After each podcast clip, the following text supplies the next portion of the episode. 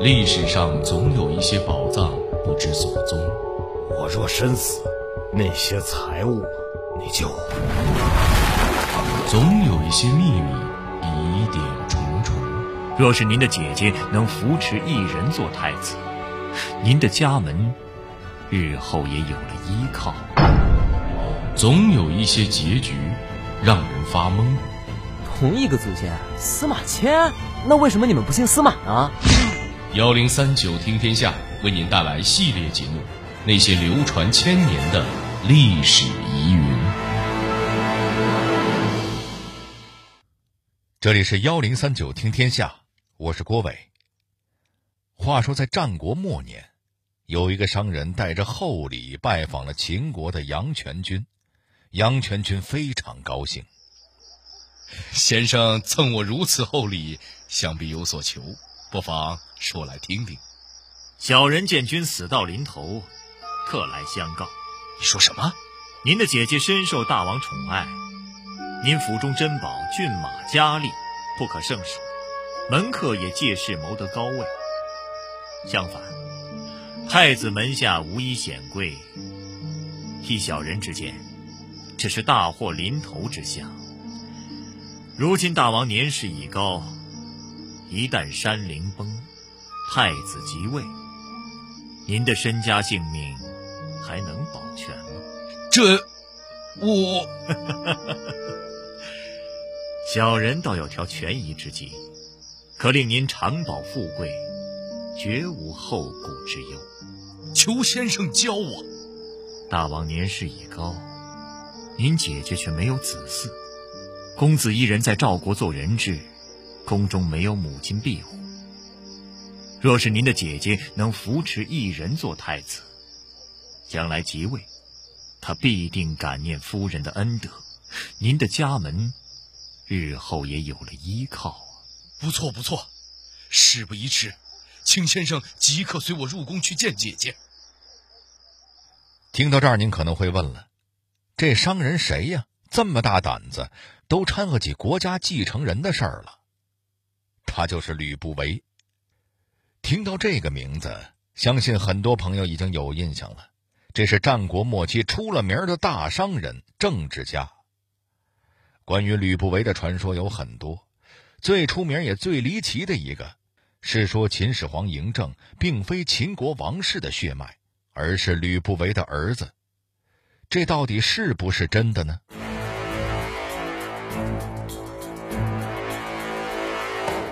吕不韦是怎样的一个人？出身商贾的他，如何能爬上秦国宰相的高位？他真的是秦始皇嬴政的生父吗？幺零三九听天下，郭伟和您聊聊秦始皇身世之谜。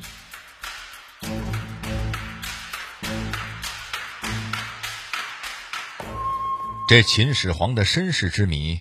可能是咱们国家历史上流传最久、讨论范围最广的一个八卦了。两千多年前的汉朝，就有人拿他出来说事儿。西汉人甚至直接给秦始皇改了个姓儿，不叫人家嬴政，而叫吕政，直指他是吕不韦的儿子。连当时的皇帝都认可这个说法。这不，汉明帝在《史记·秦始皇本纪》的评语中就写。吕政残虐，意思是秦始皇的统治残酷暴虐。那么，秦始皇的身世是不是真的有可疑之处呢？如果他是吕不韦的儿子，他又是怎么做成大秦帝国的国君呢？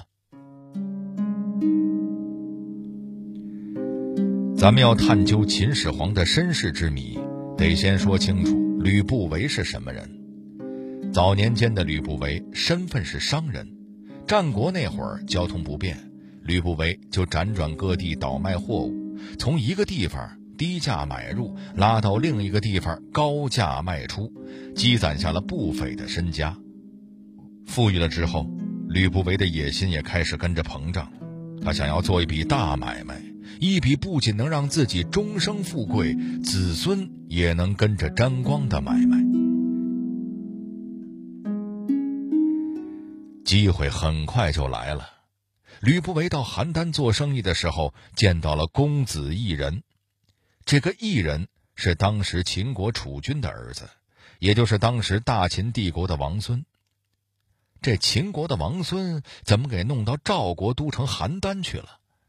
原来啊，当时各国建交流行送质子，就是国君把自己的一个儿子或者孙子送到别的国家去当人质，以示两国的友好，不动干戈。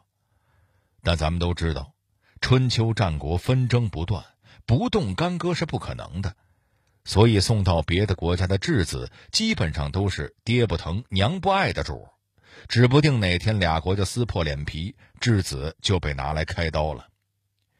吕不韦见到的异人就是这么一倒霉孩子，他爹也就是秦国当时的储君，有二十多个儿子，异人正好排在中间加上他的母亲夏姬压根儿不受宠，异人也只能委委屈屈的待在邯郸，过着朝不保夕的苦日子。别人瞧不上这么个落魄王孙。吕不韦见了他，可真是大喜过望，当时就说：“一人就像是一件奇货，可以囤积居奇，等到价格高的时候卖出去。”哎，这也就是成语“奇货可居”的来源。于是，吕不韦很快就去拜见了这位公子异人，张口就跟人家说。我可以光大您的门庭。这句话直接把异人给说懵了，他大概觉得自个儿遇上神经病了，就跟吕不韦说：“您还是先光大自己的门庭，再来光大我的门庭吧。”吕不韦却正儿八经地回答道：“我的门庭，得等您的门庭光大之后才能光大。”这句话一下子让异人琢磨出味儿来了。吕不韦这是打算支持自己呀？作为一个被扣在赵国的倒霉王孙，这简直是天上掉馅饼的超级惊喜。公子一人马上邀请吕不韦深谈。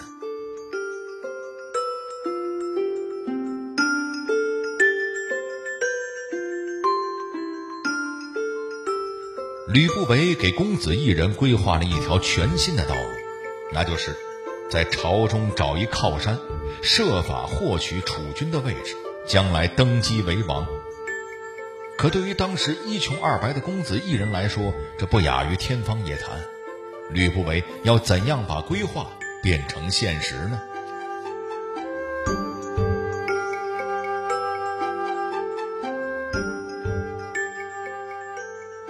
吕不韦想要投资公子一人。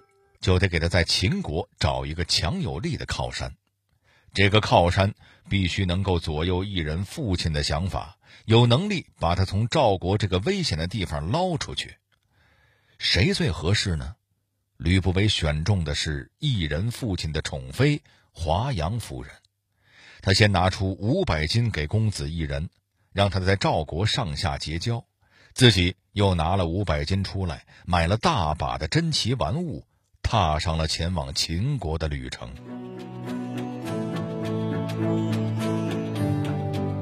吕不韦到了秦国，先带着厚礼去见华阳夫人的弟弟杨全军，于是就有了咱们开头小剧场的一幕。吕不韦连唬带吓唬，小以利害，很快把杨全军说的服服帖帖，带着吕不韦进宫见到了华阳夫人。这吕不韦不愧是大商人。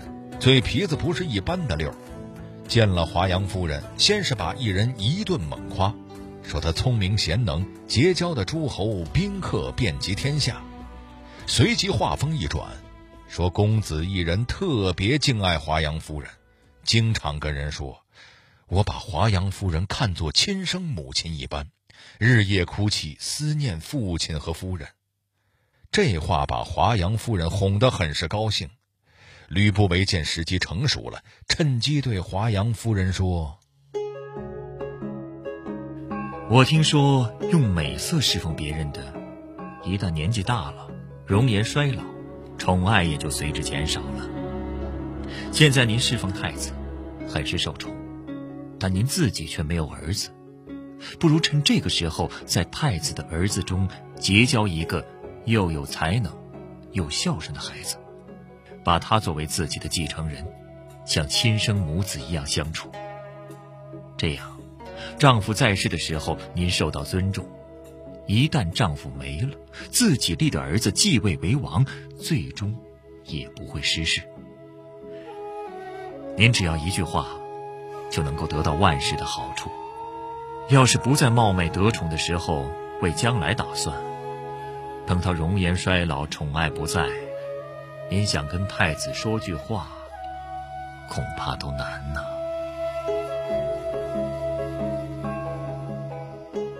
吕不韦这番话说的是入情入理，句句都打在华阳夫人的心坎上。他见华阳夫人已经动容，就接着开始给公子一人活动。说公子一人很贤能，而且对自己的处境非常清楚，明白自己排行居中，生母也不受宠爱，从哪边论也轮不到他来做继承人。所以华阳夫人要是能在这个时候拉他一把，将来一人要是有了出息，您一生也都会在秦国受到尊崇。华阳夫人听了吕不韦这番分析，深以为然。很快就在厕所里堵住了自己的丈夫，先是委婉地说往来宾客都称赞艺人的才能，慢慢的竟然掉下泪来，说自己有幸能填充后宫，却没有儿子，希望能够收艺人做自个儿的继承人，将来也好有个依靠。都说美人枕边风的威力不是盖的，马桶边扇风威力也很大呀。最后，艺人他爸。竟然真的同意了，把这个儿子过继给华阳夫人，还送了很多礼物给在赵国的艺人。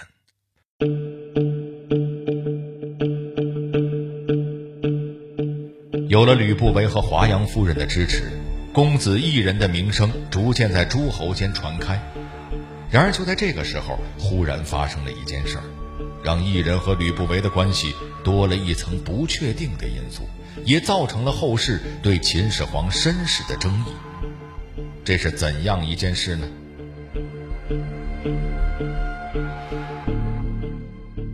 根据《史记》的记载，这位公子异人，在赵国的日子好过了之后，有一回吕不韦请他喝酒，宴席上，吕不韦有个善于舞蹈的漂亮姬妾，叫做赵姬，给公子异人瞧见了。一人对这大美人可以说是一见钟情，就请吕不韦把这女子送给他。吕不韦一听就气不打一处来，好家伙，我掏心掏肺的帮你，你还惦记上我的美人来了。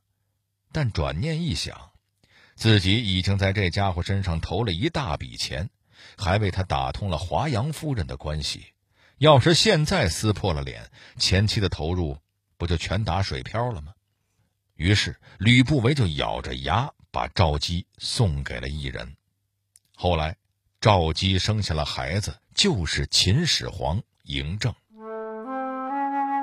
因为这赵姬本来是吕不韦的姬妾，所以就有人认为一切都是吕不韦的谋划。赵姬嫁给公子异人的时候，其实已经怀上了身孕，这公子异人给蒙在鼓里。殊不知，大秦的王位在自己手上一过手，回头传给了吕不韦的子孙。这事儿的真伪，咱们先放在一边先说说这异人的结局。他在吕不韦全力斡旋下，终于回到了秦国，被立为储君，并最终登上王位，做了秦王的异人，没忘记吕不韦的功劳，封他做了丞相。文信侯，当时的吕家光仆人就有上万人，真称得上是风光无限了。后来一人去世，赵姬做了皇太后，还跟吕不韦旧情复燃，两个人做了好一阵的地下情人。只不过随着秦王嬴政越长越大，吕不韦心里就越来越虚，怕和太后这档子事儿曝光，所以吕不韦想来想去呀。干脆收了个门客，暗地的介绍给赵太后，撮合他俩好上了，好叫自己脱身。不过这人和太后的奸情，最后还是给捅到了秦始皇那儿。嬴政得知自己的母亲搞出这档子事儿来，真是又惊又气，往下一查，好家伙，这门客是吕不韦介绍的。再往深处一挖，吕不韦和赵太后也有说不清道不明的关系，这让嬴政如何能忍？最终，吕不韦被削去相位，因毒酒自尽。吕不韦和赵太后的地下恋情，似乎让秦始皇嬴政的身世更加扑朔迷离起来。那么，嬴政会真的像后世一些人认为的，是吕不韦的骨肉吗？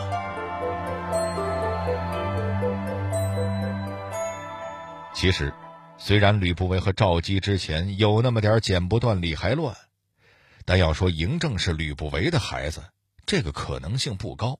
为什么呢？首先，咱们先从吕不韦的目的考虑。吕不韦投资公子异人，是把他看作奇货，想要从中大赚一笔的。但他花了大笔银子，磨破了嘴皮子，才为异人争取到了成为储君的机会。如果在这个时候送给异人一个怀有自己骨血的姬妾，那不是在两个人之间埋了一颗不定时的炸弹吗？要知道。异人又不是傻子，但凡他有那么一星半点的怀疑，将来成了秦王，难道吕不韦不怕他秋后算账吗？所以赵姬的事情，吕不韦一定是清清楚楚、明明白白，才敢把这个大美人送给公子异人。听到这儿，可能有些朋友要说了：“你说的这些呀，都是自己的猜测，有没有什么史料上的证据呢？”首先。关于吕不韦把赵姬献给公子异人这段记载，与他年代比较接近的《战国策》里并没有记载，反而司马迁的《史记》里才大书了一笔。这司马迁和吕不韦的年代已经相隔一百多年，中间很多细节未必清楚。而且，就算单看《史记》，吕不韦的列传里讲到赵姬，说的是他至大期时生子正。什么叫大期呢？就是古时候说女人足月生产，也就是说，赵姬嫁给公子异人之后，是经过十月怀胎才生下的秦始皇嬴政。要说赵姬在吕不韦那儿已经怀孕了，这时间也对不上啊。那为什么在汉朝那会儿，大家如此相信吕不韦是秦始皇嬴政的亲生父亲，甚至不惜给人家改个姓儿？称秦始皇为吕政呢？其实这事儿很可能和另一个女人刘邦的皇后吕后有关。咱们前面的节目提到过，刘邦死后，吕后专权了很长一段时间，他任用自己的子侄把持朝政，一度把吕家的地位提高到了一个前所未有的地步。这老吕家的地位上来了，也得给自己把持政权。找一个看似名正言顺的理由啊！这时候提出吕不韦是秦始皇嬴政的亲生父亲，就可以说这天下本来是吕家的天下。不过接下来的问题就是，吕后去世后，刘姓诸侯王合伙诛灭了吕氏，为什么吕不韦是秦始皇生父一说还要被继续宣扬呢？这也简单。在西汉那会儿，秦朝是个完完全全的反面教材啊！所谓“伐无道，诛暴秦”，秦朝就是因为统治残暴，惹得天怒人怨。我们大汉刘家才替天行道，改朝换代了。如果说秦始皇是吕不韦的儿子，那么刘姓诸侯王剿灭吕氏就更加名正言顺了。当年汉高祖替天行道。颠覆了吕氏的江山，我们也是替天行道，诛杀了吕氏的子孙。得，这双方都有需求，吕不韦想不做秦始皇他爹也难喽。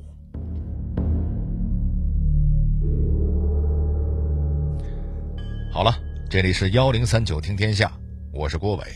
最后，我代表节目编辑秦亚楠、程涵，小剧场配音陈光、田阳，感谢您的收听。另外，如果您想和我们交流互动、收听往期节目，欢迎关注微信公众号“幺零三九听天下”。